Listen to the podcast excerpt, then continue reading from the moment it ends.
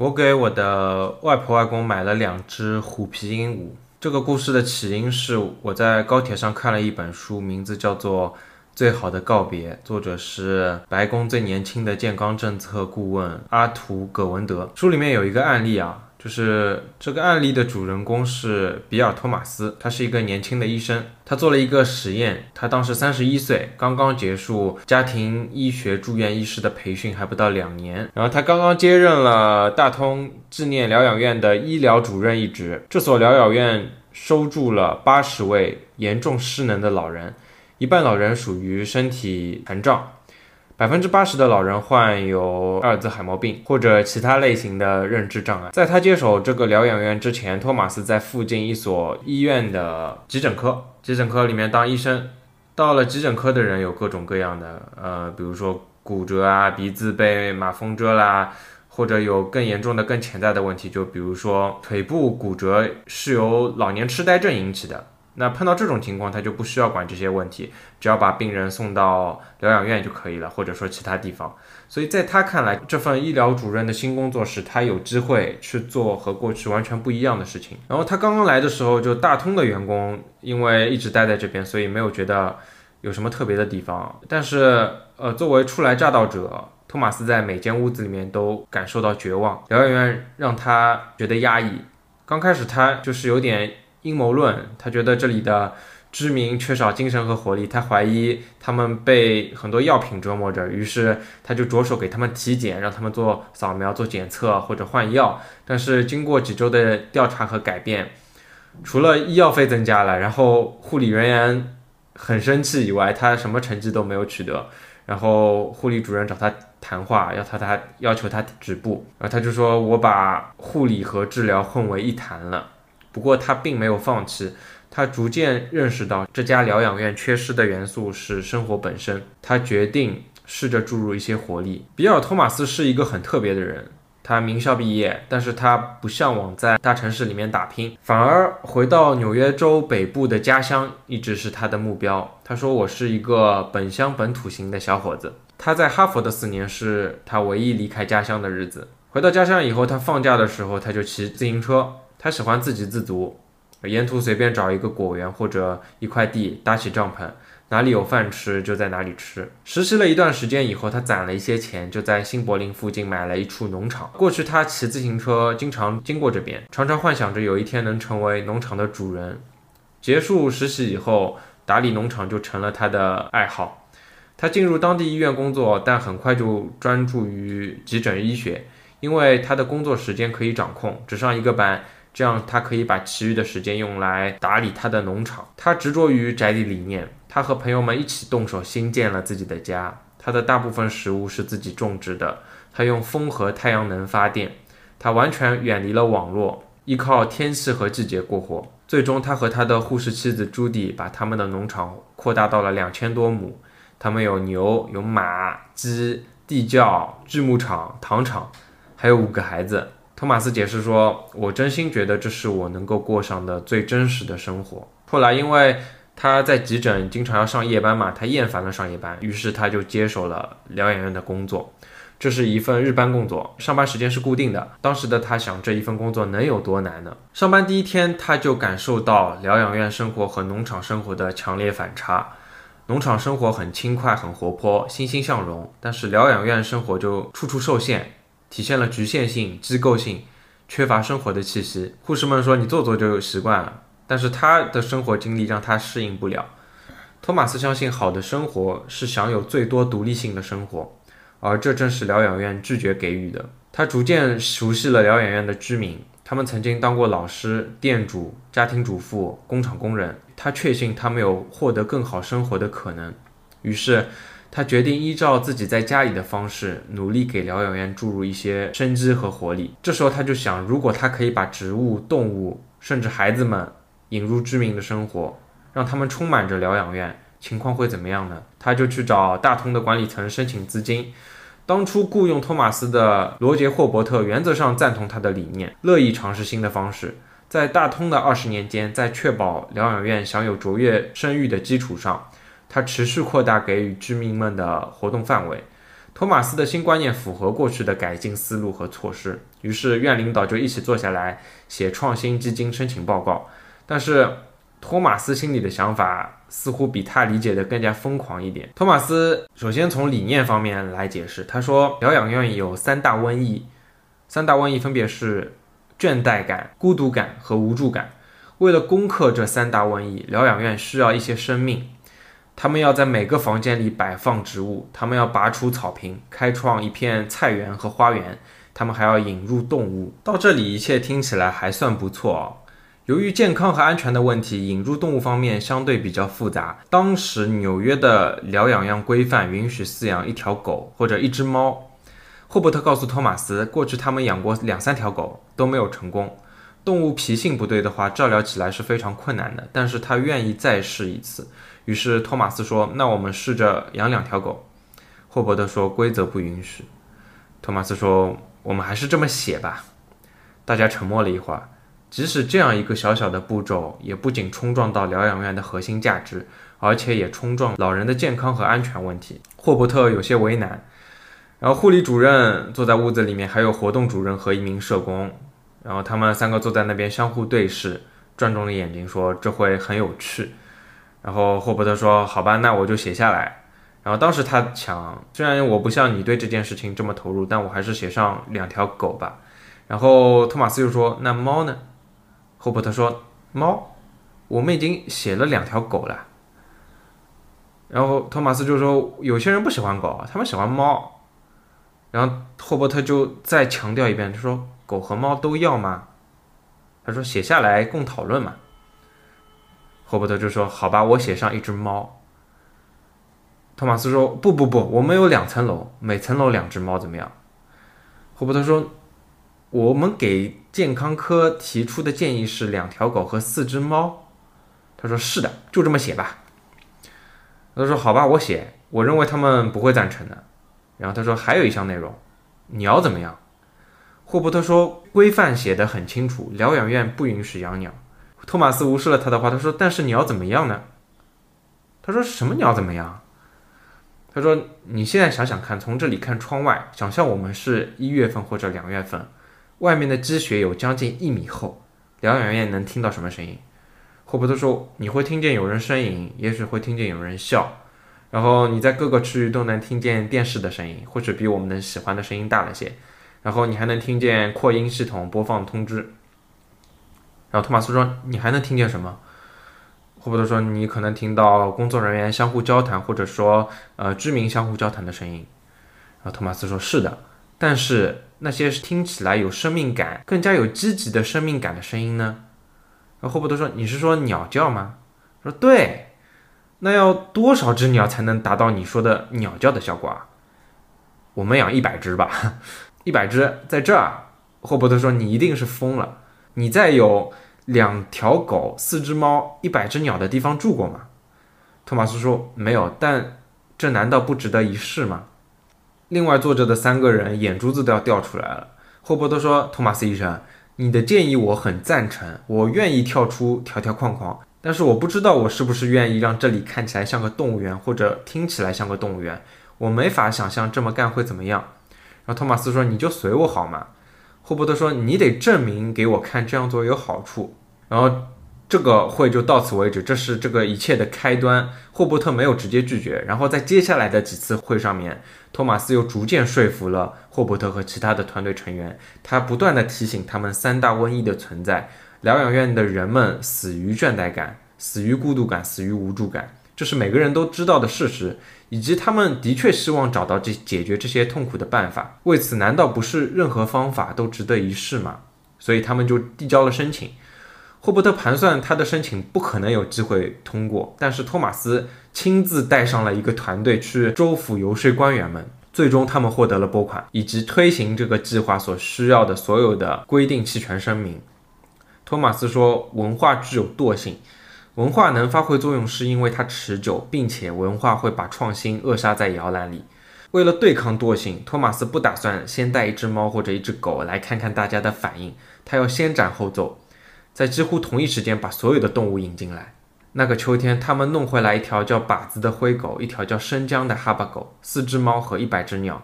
他们扔掉了所有的人工植物，在房间里面都摆上了鲜活的植物。员工子女放学以后会过来玩，朋友和家人可以在疗养院后院的花园玩，还有供子女们游戏的操场。这一过程中确实发生了很多。举例来说，他们让人在同一天把所有的长尾小鹦鹉送过来，但他们搞清楚怎么把一百只长尾小鹦鹉带到疗养院了吗？没有。运货车到达的时候，鸟笼子还没送来，于是司机把鸟放进底楼的美容院，关上门就走了。鸟笼子那天晚些时候才送来，但是放在扁平箱子里的还没有组装起来。托马斯说那一天真是乱七八糟，想起这件事他就笑了。他是那种凡事都能看到有趣一面的人。他的妻子朱迪，还有他，还有护理主任和其他几个员工，用了几个小时组装鸟笼，在飞舞的鸟群中追逐鹦鹉，再把这些鹦鹉送到各个居民的房间。老人们聚在窗口观望。托马斯说，他们肚子都笑痛了。他们不知道自己在干什么，完全不知道。这就是有趣之处。正因为他们这么理所当然的完全不懂，所以让每个人都放松了警惕，积极地投入其中，包括居民们。任何人只要会做，就帮着用报纸垫鸟笼，安抚猫和狗，带领孩子们帮忙。那是一种他们称之为辉煌的混乱，是一种激昂的环境。他们必须要解决运行中的各种问题，比方说如何喂养那些动物。他们决定建立日常的喂养规矩。朱棣从一所废弃的精神病院弄来了一辆旧的送药车，并把它们改装成所谓的鸟车。鸟车上装满了鸟食、狗粮、猫饭，由工作人员送到各个房间，更换报纸、衬垫，给动物们喂食。托马斯说，用曾经运送过好多吨抗抑郁药的药品车分发奶谷饼干，这有一种美丽的颠覆感。然后奇迹就发生了，居民们苏醒了，活过来了。他们以为不能说话的人开始说话了。托马斯说：“之前完全孤僻、不走动的人开始造访护士站，说我可以带狗出去散步。所有的鸟都被居民收养下，他们给每只鸟起了名字。人们的眼睛里有了光亮。”托马斯在一本书里面写了很多他的员工保存的记录，他们描述动物对于居民的生活是怎么样的不可替代。比如说，他写到一个格斯的案例，格斯真的很喜欢他的鸟，他听他们唱歌。问他们可不可以喝点他的咖啡？居民们真的让他的工作变得轻松了。大多数人每天给他报告鸟的情况，例如唱了一天歌，或者说不吃东西，或者说好像更加活络了。有一个叫 MC 的居民，呃，和他一起喂鸟。他以前都是坐在储藏室的门边看着他进进出出。然后今天早上我问他想不想跟我一道，他非常热情地答应了，所以我们就一起去了。我喂食喂水的时候。MC 帮我端着食物盒，我把鸟语弄湿的时候，他笑个不停。大通纪念疗养院现在的居民包括一百只长尾小鹦鹉、两条狗、四只猫，以及一群兔子和一群下蛋鸡。这里有上百株的植物和一个欣欣向荣的菜园花园。疗养院为员工提供照料孩子的服务，还新开办一项针对放学后孩子的项目。研究者研究了该项目两年间的效果，对比了针对大通疗养院居民和附近另一所疗养院居民的各种措施。他们的研究发现，大通疗养院需要的处方数量下降了一半，针对痛苦的精神类药物下降尤其明显。总的药品开销只是对照机构的百分之三十八，死亡率下降了百分之十五。研究没法解释原因，但是托马斯认为他能说清楚。他说：“我相信死亡率的差异可以追踪到人对于活着的理由的根本需求。其他的研究与这个结论相一致。二十世纪七十年代初期，心理学家朱蒂斯·罗丁和艾伦·兰格做了一项实验，让一所疗养院给每个居民一株植物，一半居民的任务是给植物浇水，并参加一个关于在生活中承担责任的好处的讲座。”另一半居民的植物由他人浇水，听的讲座是员工应该如何为居民的幸福负责。一年半以后，被鼓励承担更多责任的那批人更活跃，思维更敏捷，也活得更长久。而他们仅仅只是负责照顾这么一株植物那么小的事情。在托马斯的书中，他讲述了一个他称之为 L 先生的故事。入住疗养院三个月之前，他结婚六十多年的妻子过世了，他无心吃饭。他的子女只好更频繁地照料他的日常起居。后来，L 先生把车开进了沟里，警察指出他有企图自杀的可能性。出院以后，家人们把 L 送进了大同疗养院。托马斯回忆同他碰面的情景，他说：“我奇怪这个人是怎么活下来的。过去三个月毁了他的生活。他说他继续活着已经没有什么意义，他失去了生活的乐趣。在大通疗养院，尽管服用抗抑郁药，大家也都鼓励他，但是他的状况还是每况愈下。他已经放弃了走路，整天不出门，拒绝吃东西。然而在这个时候，新的项目开始了，他得到一堆鹦鹉。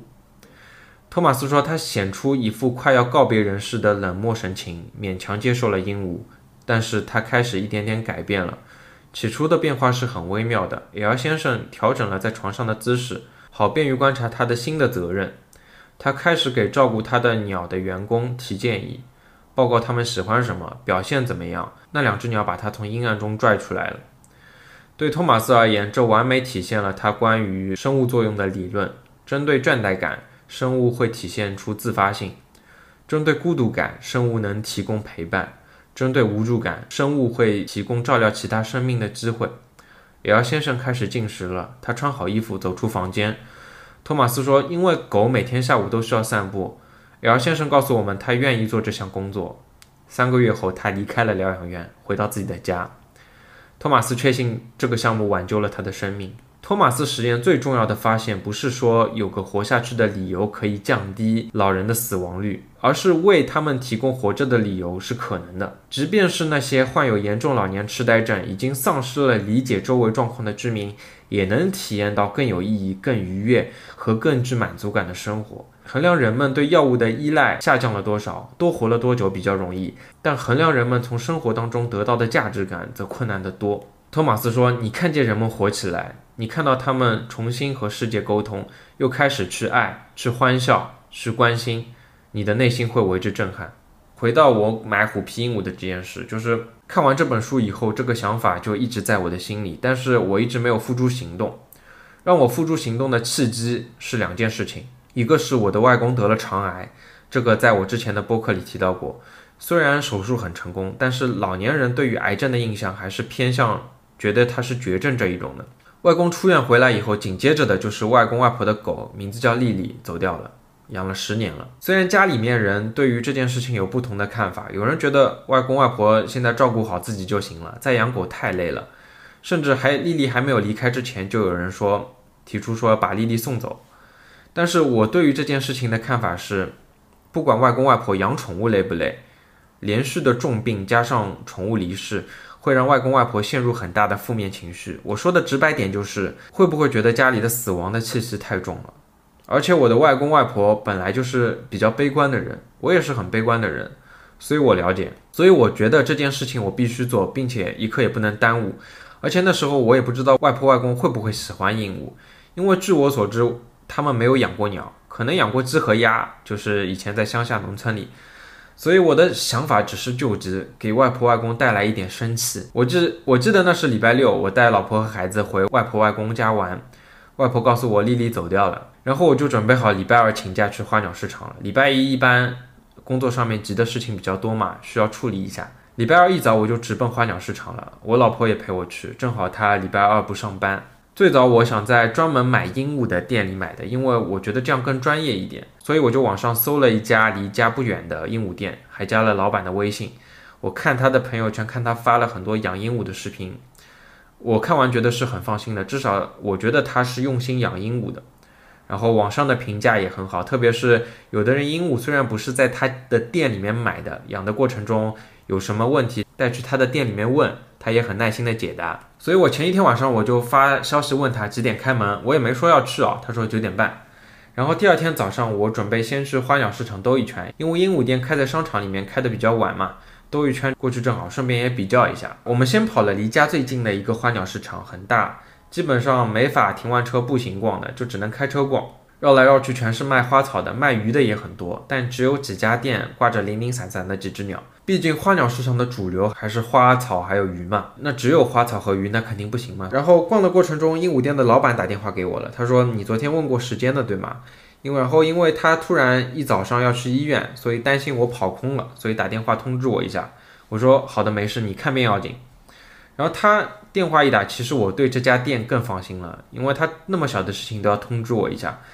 但是我实在是买鸟，我一刻也不想拖了。方面我要外婆外公家马上就恢复生气，因为负能量这个东西就像滑坡一样，越晚越难挽救嘛。另外一方面，工作上也比较忙，多请一天假影响也蛮大的，所以我决定再跑其他几家花鸟市场。老婆说印象里还有一个地方有，我们就开车去远一点的一家花鸟市场。一进去，哦哟，生机勃勃，动物也多，逛的人也多。然后我们就停好车下来，有两三条环形的小巷子，最靠近大门的是鱼类啊、乌龟啊，然后再往走一点，开始出现一家家连成片的鸟店。小的出生的鸟就摆在店外面的玻璃缸里，上面是敞开的，反正出生的鸟还不会飞嘛。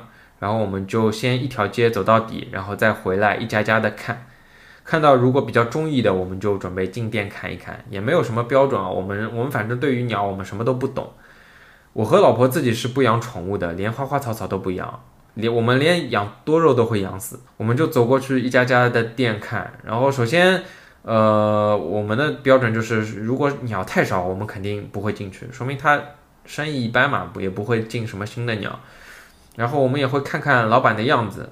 比如说那种很上心和鸟玩在一起的会很吸引我，然后还有笼子的尺寸我会比较在意，那种把十几只鸟养在一个小笼子里面的，明显就像虐待的店，我肯定是拒绝的。有一种就是如果把鸟放养在店里面，把店门关上，让鸟可以在店里面自由的活动，这种店是最吸引我的，因为说明鸟的生存环境很好，很他们很在乎。所以我们第一家店就是进了一家两个比较年轻的女老板的店。他们就是把门关上，然后店店里有鸟在自由的活动、自由的爬、自由的飞，也会爬到他们的身上。然后他们看到我们要进店嘛，就爬上爬下把鸟抓起来放回笼子里面，然后把门打开。然后我说我要给老人买鸟嘛，他就说你预算多少？因为我查过虎皮鹦鹉是很便宜的嘛，就一两百块一只顶天了。然后我就说几百块钱，然后女老板就一脸嫌弃的说，那外面这种就是他们店门口也放着缸。然后里面养着一些很小的还不会飞的鹦鹉，然后我看到店里面有一只很漂亮的鹦鹉，很喜欢啊，就黄色的，然后也没有那种红红绿绿的颜色。然后我说这只多少钱？老板说六千块。后来更更加了解鹦鹉了嘛，我就知道这叫和尚鹦鹉，就不像虎皮鹦鹉有很多斑点斑纹，和尚鹦鹉干干净净的，真的很好看。不过给老人买嘛，皮实点最重要，我肯定不会说第一只我就买五六千的鹦鹉。所以我们就老老实实的灰溜溜的出店了。然后这时候有个老爷叔走进来，就拎着一箱小鸟给两个女老板说：“上次你们订的。”随便聊了两句就走了。然后老爷叔走出来以后，我就跟着他。如果其他鹦鹉店也跟着他进货的话，我认为他的货源肯定不会太差。所以我就跟着他走到他的店门前，他面前也有一缸一缸的虎皮鹦鹉。我一看，哎呦，各种颜色的虎皮鹦鹉都有，就不像有的店家就是清一色的一个颜色。因为我也不懂是清一色的一个颜色好呢，还是各种颜色都有的好。其实我现在了解下来，各种颜色，因为虎皮鹦鹉的繁殖能力很强，各种颜色的鹦鹉的话，其实难度应该不会太大。但是我买给外婆外公，我肯定是想要挑选不同颜色的，挑选一下，我肯定不会买两只一模一样颜色的给他们，他们搞得分都分不清楚，也没什么意思。然后家里面色彩也丰不丰富嘛。然后我肯定要挑两只颜色特别一点的、好看一点的给外公外婆。然后我们就在缸前面看了好久，我一眼就看中一只白色的，带一点天蓝色的。哦哟，好看，就像就像天空的颜色一样啊！身上一点这种斑点啊、斑纹都没有。因为我不太喜欢这种红红黄黄的，我觉得挺吓人的。特别是小的时候我看过《钢之炼金术师》的动画嘛，就前两集留下过阴影。看过的朋友应该也都知道啊，就是。最初版的《钢之炼金术师》的动画，就上来就是那个，就是鹦鹉嘛。然后我就和老板说明来意，老板也是比较爽朗的，他也比较认可我买给老人嘛，就虎虎皮鹦鹉就够了。然后他就说我来帮你挑两只。然后我们看中的那只，他拿起来看了看屁股，说身体不一定那么好，就给我们挑了一只差不多颜色的。然后挑的时候，我发我们发现缸里面有死掉的小鹦鹉，老板说就是。打架死掉的，这很正常，就拿出来就扔掉了。然后我说我再挑一只绿色的纯色一点的，然后老板又帮我挑了一只。然后就是选笼子，老板拿了一个很小很小的笼子给我，而且是那种纯的铁栏杆啊，和监狱一样，就像两个成年人住在二十平监狱的那种感觉，很压抑。我说这太小了，老板就给我拿了个更高更宽，然后是透明亚克力墙壁的那种大笼子给我。我和我说日本进口的四百块。现在想想，我应该是被宰了，而且那个笼子不是新的，是二手的，就是包装都没有的嘛。我不会还价的，然后我我就还价的结果就是，老板送了我两袋黄米，是给小鹦鹉吃的，而且两只小鹦鹉五百多，笼子要四百块，加上笼子一共是九百块嘛。然后我付了钱，我就带着小鹦鹉们出发了。然后走之前，我问老板大概能活多久，老板说七八年，而且很方便打理，你只要保持水和粮食不断就可以了，大概可以活个七八年，也不用放出来。你就你就一直在在在里面让他们生活就可以了，不用打理。然后我就带着两只小鹦鹉上路了，因为他们在笼子里面，我要开车嘛，我就把它们放在副驾驶，用保险带系好，老婆只能坐在后座。然后一路上我们就喊两只小鸟的名字，我们叫它小绿、小白。我们就开回去的路上，我们就一路交流嘛。他说：“哦，小小白站在杆子上了，小绿还是没有动。就我们的笼子中间有一根木头杆子是横着的。”是给小鸟站在上面的。然后我送完老婆回家陪孩子，然后我就继续上路去外公外婆家。我内心还是比较忐忑的，就是因为我不知道外婆外公会是什么反应。如果他们真的经历了那么多的事情，已经心累了，他们或许会觉得再托付给他们两只小鸟养会是一种负担。但是我给他们养，他们他们不不可能拒绝的，就是他们对我太好了，太宠我了。我说的话，他们绝对不会拒绝。所以越是这样，我越是会比较忐忑。然后路上我就发消息给外婆，我说：“你们在家吗？我过来溜一圈。”外婆就说：“在家，在家。”然后到了外婆外公家，我拎着鸟笼，我就庆门铃，外婆过来开门。外婆一开门，看到我抱着两只鸟，就说：“哎呦，两只鸟啊！”然后外公也在旁边，直接哦吼吼吼的笑了，然后就直接伸手接过笼子，然后。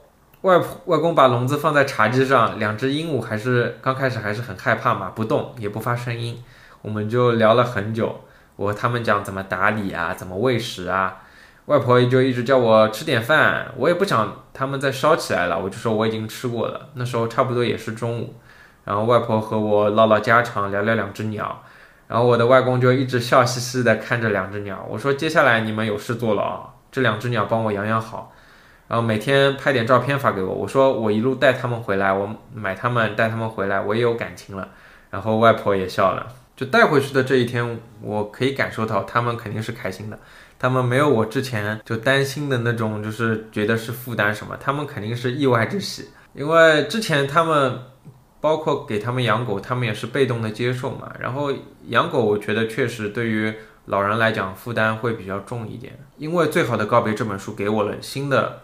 新的一个思路就是，养鸟对于猫和狗来说，它太方便了，太好打理了。因为首先最简单的，它不会，它不需要你给它洗澡，也不用很难的清理大便，它的大小便你只要把笼子下面的指头抽出来倒掉就可以了。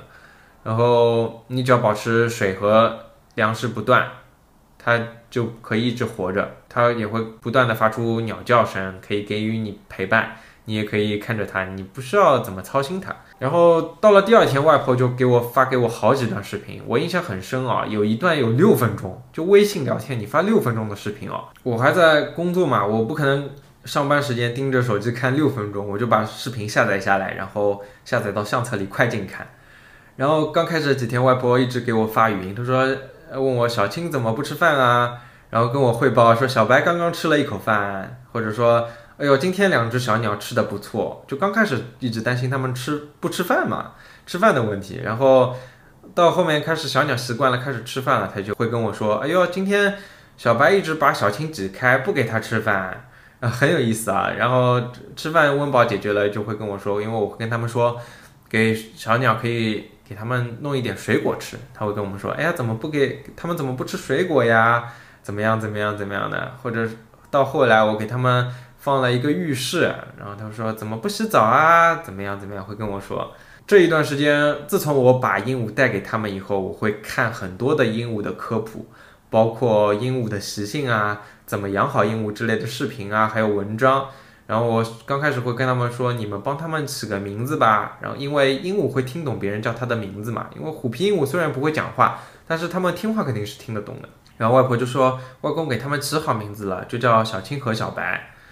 然后经过网上的研究，我了了解了很多虎皮的习性，就比如说，呃，第一点，虎皮鹦鹉喜欢群居，它是群居动物。网上有人就只养一只鹦鹉，他们就给鹦鹉鹦鹉买镜子挂在笼子里面。但是镜子和真的鹦鹉毕竟是不同的嘛，就时间长了，小鹦鹉可能会有呃抑郁方面的心理上面的问题。所以我很庆幸啊，一开始我就买了两只，让它们相互有一个伴。然后第二点，虎皮鹦鹉喜欢横向的空间多于纵向的空间。就虎皮鹦鹉，甚至说鹦鹉，大部分鹦鹉都是类似于走地鸡的这样一种生物，就是它们能走就不飞。所以比起那种很高的圆的鸟笼，稍微扁一点的大的鸟笼会让它们更加舒服。直上直下的高的鸟笼会让它们觉得生存空间会比较压抑。所以从结果上来说，给它们我挑选了一个立方体的。方方正正的大鸟笼还是比较合适的。然后第三点，虎皮鹦鹉是需要补钙和洗澡的，这是我在买了小鹦鹉以后在网上学习到的。呃，鹦鹉在自然界当中也会自己去摄取一些钙质，然后自己会洗澡。所以我在网上买了墨鱼骨，可以挂在鸟笼里面，还有小的亚克力做的小浴室，然后我把它们带回到外婆外公家，挂在鸟笼的旁边。让小鹦鹉可以叼叼墨鱼骨来补钙，然后小浴室可以让它们进去洗澡。刚装过去的时候，它们害怕陌生还不敢。后来外婆说，小青经常会进去洗澡，小白基本上很少看到它进去。小鸟都是喜欢干净的嘛，所以天生就有洗澡的需求。可以说，会洗澡的小鸟肯定是健康的。然后至于墨鱼骨，外婆说它们吃的太快了。就挂了一串墨鱼骨，几天就就快吃完了。我还买了一些小鹦鹉的玩具，因为虎皮鹦鹉是很贪玩的，是需要解梦的。刚开始买了秋千挂在笼子里面，但是外婆说他们很怕这个新奇的东西，从来就不去玩，然后最后就拆掉了。还有就是虎皮鹦鹉喜欢爪子抓着木棒，或者是说或者说类似圆柱体的物体，它们的爪子抓着东西的时候是它们比较放松的状态。如果它们走在平地上，脚脚爪是绷着的、绷直的，这种是处于比较紧张的状态。所以鹦鹉的笼子里基本上最少会有一根木棍，让鹦鹉可以抓着站在上面。他们睡觉也是在木棒上面的。所以我就又在网上买了这种比较自然的胡桃木，因为呃笼子标配的木桩是比较光滑的圆圆形嘛，一看就是机器切割出来的。我就在网上买了那种自然的，上面有纹路的。还有凸起的纹路的这种胡桃木，让他们可以站在上面磨磨爪子，他们也一放上去就站上去了。呃，自此我和外婆的线上互动就多了起来。本来我和外婆的互动就是单方面的，我给她看孩子的视频啊，然后她会说：“哎呦，小孩宝宝真乖啊，宝宝真可爱啊。”然后现在她会给我看鹦鹉的视频，自此改变就多了起来。外婆外公本来再热的天一直舍不得开空调。甚至我到他们家，然后他们家他们才打开空调，然后发现空调是坏掉的。然后自此他们到了夏天出来打牌，会给两只虎皮开好空调，怕他们在家里面太热。就这样持续了几个月啊。然后有一天外公外婆出去散步，然后回到家以后看到小鹦鹉不在笼子里面，然后他们满屋子的找，在客厅里面找到了小青，又找了半天，发现小白在卧室的空调的后面。然后他们检查以后发现。呃，笼子前面有一扇小门，呃本来是加水加加食物的小门坏掉了，自己会打开。然后以此为契机，外婆外公就会偶尔放小青小白出来溜一圈。我的外婆是急性子嘛，她喜欢让小鸟出来，但是出来了她又有精神的压力，所以出来没几分钟，她就会说好，好了，好了，可以进去了。然后再后来，神奇的事情发生了，外婆拍给我的视频里面，小青开始站在外婆的手上了。然后从外婆的手上一路爬爬爬到外婆的背上，我外婆背很驼，它的背上就像一块平地一样。小青和就很喜欢站在上面。我的外公几乎不用智能手机，他接受新事物的能力有限嘛。那么多年了，给他配的智能手机从来不用啊，现在竟然开始给外婆拍视频，拍给我看。然后视频里面，外婆还会问外公有没有拍进去，有没有拍进去。外公说说拍进去了，拍进去了。然后我会把他们的视频下载下来，然后把最好的构图截图下来发给他们，这样他们就有鹦鹉停在手上的照片了。外婆看到照片就说好高级啊，问我怎么做到的。后来又发生了一件事情，就是我的外婆在团购超市，她踩在小推车上面摔跤了，手撑在地上嘛，手腕骨折了，然后进医院开刀动手术，并且手术以后要住院一个礼拜。然后在医院里面，外婆就和我说，今年是他们的灾年嘛，外公又生了大病，他又出了这个事情。本来他应该在家里照顾外公，现在外公生了重病以后，还要自己在家里面照顾自己。我就安慰他说：“你们两个运气都不错，一个是手术顺利，癌症能开刀就已经是不幸中的万幸了，对吧？然后另外一个摔了跤了，就只有外伤，动个手术手手上只有外伤，动个手术就结束了。他们快八十岁的年纪，摔跤可以说是最危险的事情，甚至说甚至说比癌症都危险。如果只有手上有外伤，那真的可以算是外幸了。另外一个方面。”我也很庆幸带给他们两只小鸟，不然真的很担心他们的心理状况会不会太过悲观和沉重。想到小鸟，我就我就说外公一个人在家的话，两只小鸟就不用管他们了，饿不死就行了。没想到外婆说这两天外公一个人在家，他干脆 他干脆笼子打开让他们自由放养了。我的外公虽然话不多，但是想到什么事情执行力是真的很强。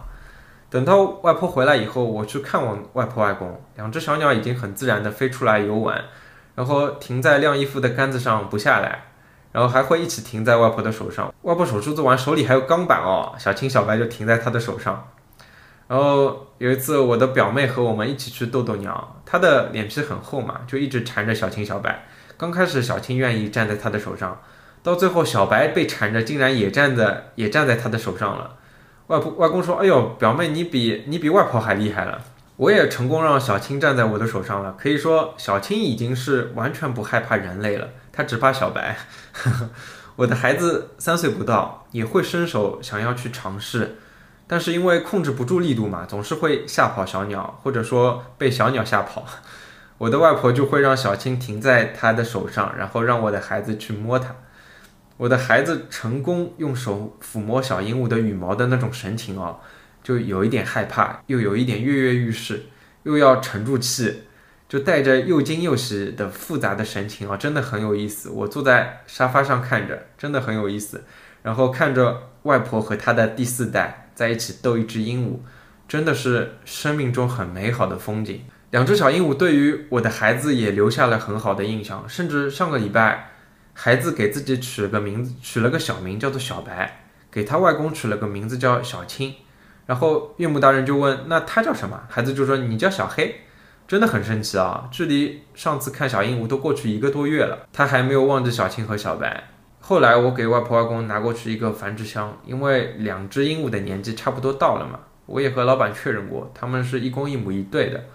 然后从鼻子的颜色判断，小青的鼻子已经变成了蓝色，它是公的；小白的鼻子是紫色的，有点转为褐色，它是母的。所以我把繁殖箱拿出来。也装在笼子上，我也不知道会不会成功啊。反正我和外婆外公说随缘，也不用让他们抱太大的希望嘛。有希望就会有失望嘛。所以我说我就说随缘。如果养得出来是你们养得好，养不出来是正常的。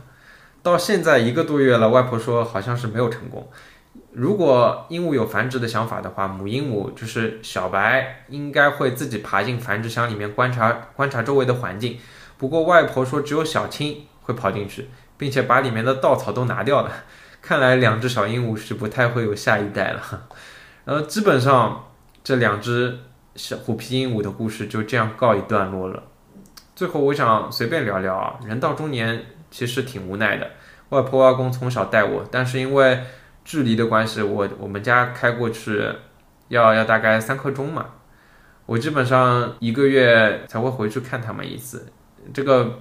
真的不多，然后，然后有时候我会安慰自己，我还要带孩子，工作也很忙，因为我我的老婆呃礼拜天是上班的，然后也就是说我一个人带着孩子，他车上那么长时时间，他是他是受不了的，然后所以我们一个月其实只有四天的时间可以两个人一起带孩子回外公外婆家，虽然我是这样安慰我自己的，但是我打游戏、看漫画、出去旅游总是拿得出时间的，然后通过两只。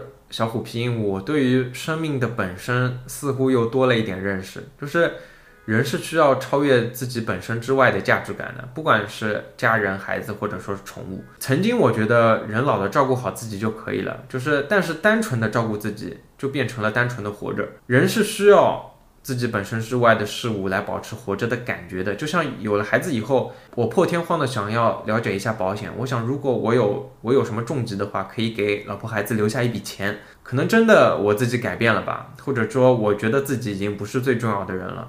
就像结婚前我在乎的都是自己的欲望，就豪车豪宅之类的。所以我最近开始了解保险了，豪车豪宅这种东西已经不想了，我开始了解保险了。所以在将来的某一期可以聊聊保险吧。最后，我想以《最好的告别》里面提到的另外一本书来做个结尾。呃，一九零八年，哈佛大学哲学家乔塞亚·罗伊斯写了《忠诚的哲学》这样一本书。罗伊斯想弄明白，为什么仅仅存在、仅仅有住有吃、仅仅安全的活着，对于我们来说是没有意义的。我们还需要什么？才会觉得生命有价值。他认为答案是我们都追求一个超出我们自身的理由，这是人类的一种内在的需求。这个理由可以大，可以大到国家，可以大到家庭，可以大到原则，也可以小，可以小到一个建筑工程，或者小到一个照顾一个宠物。重要的是在给这个理由赋予价值，将其视为值得为之牺牲之物的同时，我们赋予自己生命以意义。罗伊斯把这种超越我们自身的理由并献身的行为称之为忠诚。罗伊斯说，人类需要忠诚，忠诚不一定带来幸福，甚至可能是痛苦的。但是为了使生活能够忍受，我们都需要献身于超越我们自身的东西，否则我们就只受欲望的引导，而欲望是转瞬即逝、变幻莫测的，无法满足的。最终，欲望带来的只有折磨。最后，我用罗伊斯的一句话作为结尾啊。如果你看不见内在的光明，那可以试一试外在的光明。